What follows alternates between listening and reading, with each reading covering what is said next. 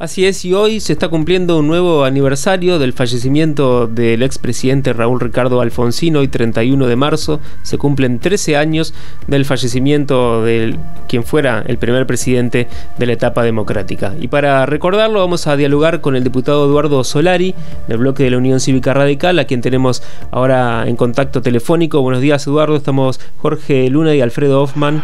Bueno, decíamos que se está cumpliendo un nuevo aniversario, 13 años del fallecimiento del expresidente Alfonsín.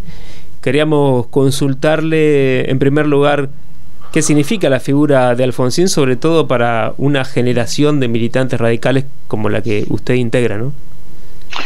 Sí, efectivamente. Eh, nosotros tuvimos la suerte por la edad, ¿no? De vivir toda la etapa de recuperación de la democracia y lo conocimos Alfonsín eh, bastante antes inclusive del golpe de Estado, ¿no? ya en los años 70. Y bueno, eh, acompañamos el recorrido de Raúl Alfonsín desde la Juventud Radical durante la época de la dictadura.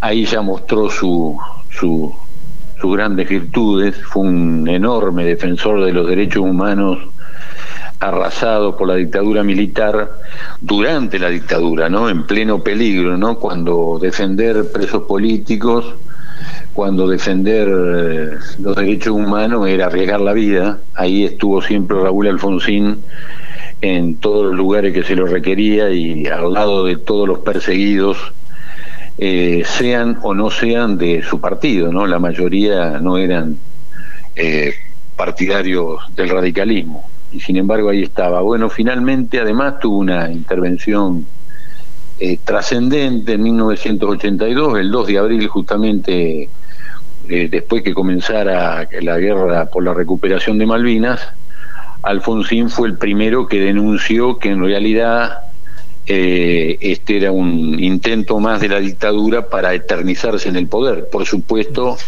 salvando la enorme heroicidad de nuestros soldados, de nuestros militares y de los civiles que defendieron las Islas Malvinas porque era su deber, pero la conducción militar de ese momento de la dictadura eh, hizo todo ese, ese es decir, eh, en definitiva armó la guerra para para eternizarse en el poder. El primero que denunció esto fue justamente Raúl Alfonsín, a mediados del 82.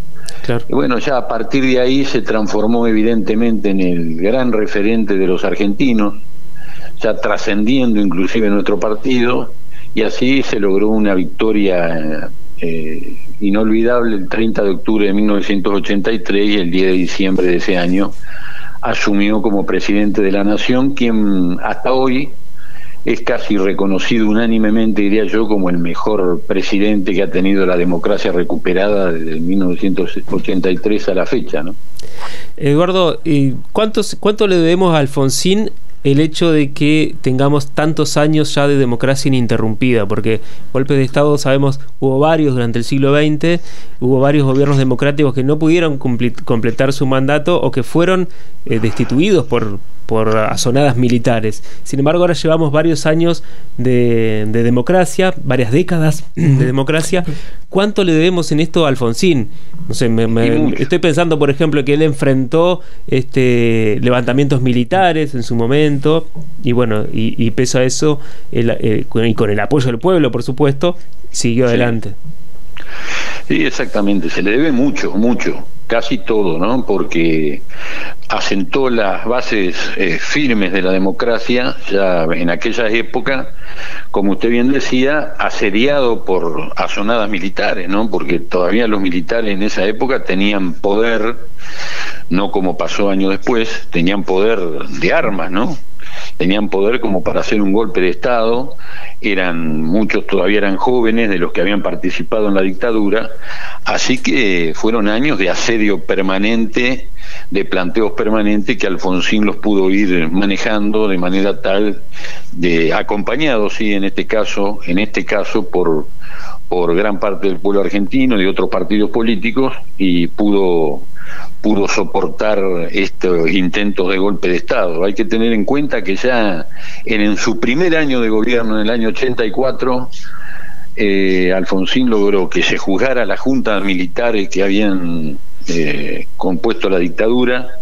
Así es, también se logró eh, antes que terminara el año 84, la paz con Chile, la paz definitiva con Chile. Hay que tener en cuenta que la dictadura estuvo a punto de entrar en guerra con Chile, que estaba manejado en ese momento por el dictador Pinochet, ¿no? Dos años antes. Y sin embargo, ya en el año 84, antes que terminara, se logró la paz definitiva con el país hermano de, Chile, ¿no? Bueno, finalmente hubo una incomprensión muy grande del sindicalismo, sobre todo del sindicalismo peronista, que eh, comprometió muchas veces al gobierno con paros injustificados. Y bueno, y se llegó ya al fin del mandato con, con un problema inflacionario que acompaña lamentablemente a Argentina desde hace muchísimas décadas y, finalmente eh, renunció unos meses antes de terminar el mandato, eh, a mediados del año 89, justamente en otra acción que hay que valorar mucho, ¿no? porque eh, el país estaba conmocionado en ese momento y podía terminar en, en cualquier lío importante, en, ese caso, en este caso llevado adelante por la fuerza que había ganado las elecciones. ¿no? Entonces Alfonsín tuvo la, grandeza de dejar el gobierno para que no hubiera hechos de violencia en la Argentina. Es decir, un, un gran presidente, una gran persona, sobre todo una persona que llegó al gobierno económicamente de una manera, mantuvo su, su patrimonio durante los cinco años y medio de gobierno y después de, ser presidente de la nación siguió viviendo de la misma manera, es decir, una persona honesta, austera, como algunos no pueden exhibir. ¿no? Eh, diputado Jorge Luna le habla. Eh, diputado, y, siguió en la democracia eh, compartiendo con los presidentes venideros, como tanto fue Carlos Menem, como fue también con, con Néstor Kirchner y, Cristina Kirchner, este, dialogando y aportando su, su impronta para continuar con el, un poco de decir, despegar una vez por toda el país. Así es, siempre planteando su posición totalmente alejada de, de estos expresidentes que usted ha nombrado, pero siempre acompañado acompañando eh, la consolidación de la democracia, ¿no es cierto? Nunca poniendo en peligro a las instituciones de la República, siempre acompañando cada uno de los gobiernos desde el plano institucional, democrático, aún planteando grandes diferencias como siempre tuvo con, con el expresidente Menem y con los expresidentes Néstor y Cristina Kirchner. Exacto. ¿Alguna anécdota, diputado, que se acuerde de, de aquí, acá en Paraná que, haya estado el, el expresidente Raúl Alfonsín? Bueno, acá tuvimos el primer acto público de la democracia, de, perdón, el primer acto público partidario del país, lo hicimos en Paraná en diciembre del año 81 con la presencia de Raúl Alfonsín justamente, en la puerta de la casa del partido en calle San Martín. Después fuimos todos procesados por la dictadura porque estaba prohibido, por supuesto, los actos. En aquella oportunidad eh, habló el, ex senador nacional, otro querido amigo de Paraná, Luis Brasesco, habló Roberto Macea, Rubén Guilli, otro gran amigo que falleció muy joven en un accidente en el año 85.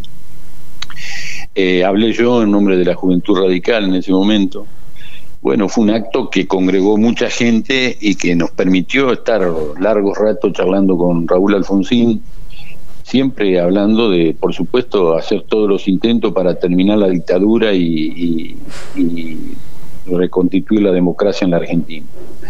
Esto fueron una de las tantas reuniones, ya, ya nos habíamos reunido, lo habíamos conocido, como decía antes, en los años 70, en el año 82, cuando él tomó la postura justamente de, de denunciar la guerra de, llevada adelante por, por la dictadura militar en Malvinas. Eh, también tuvimos oportunidad de reunirnos en Buenos Aires eh, con Raúl Alfonsín y ya en ese momento demostraba un liderazgo extraordinario, muy singular, ¿no? Singular, un hombre muy cálido, muy, muy cercano a, toda la dirigencia, que siempre se acordaba de los nombres de los cientos y miles, diría yo, de militantes radicales de la época, ¿no? Aunque por ahí nos veía una vez por año, una vez cada dos años, siempre se acordaba de los nombres. Un hombre muy cercano, muy cálido, un gran ser humano. Diputado, muchísimas gracias por este contacto. No queríamos dejar pasar la fecha para recordar al expresidente Alfonsín. Muchas gracias a ustedes, ¿eh? muy amable. Hasta luego. El diputado Eduardo Solari también pasaba por Radio Diputados. Las voces de los protagonistas en Radio Diputados.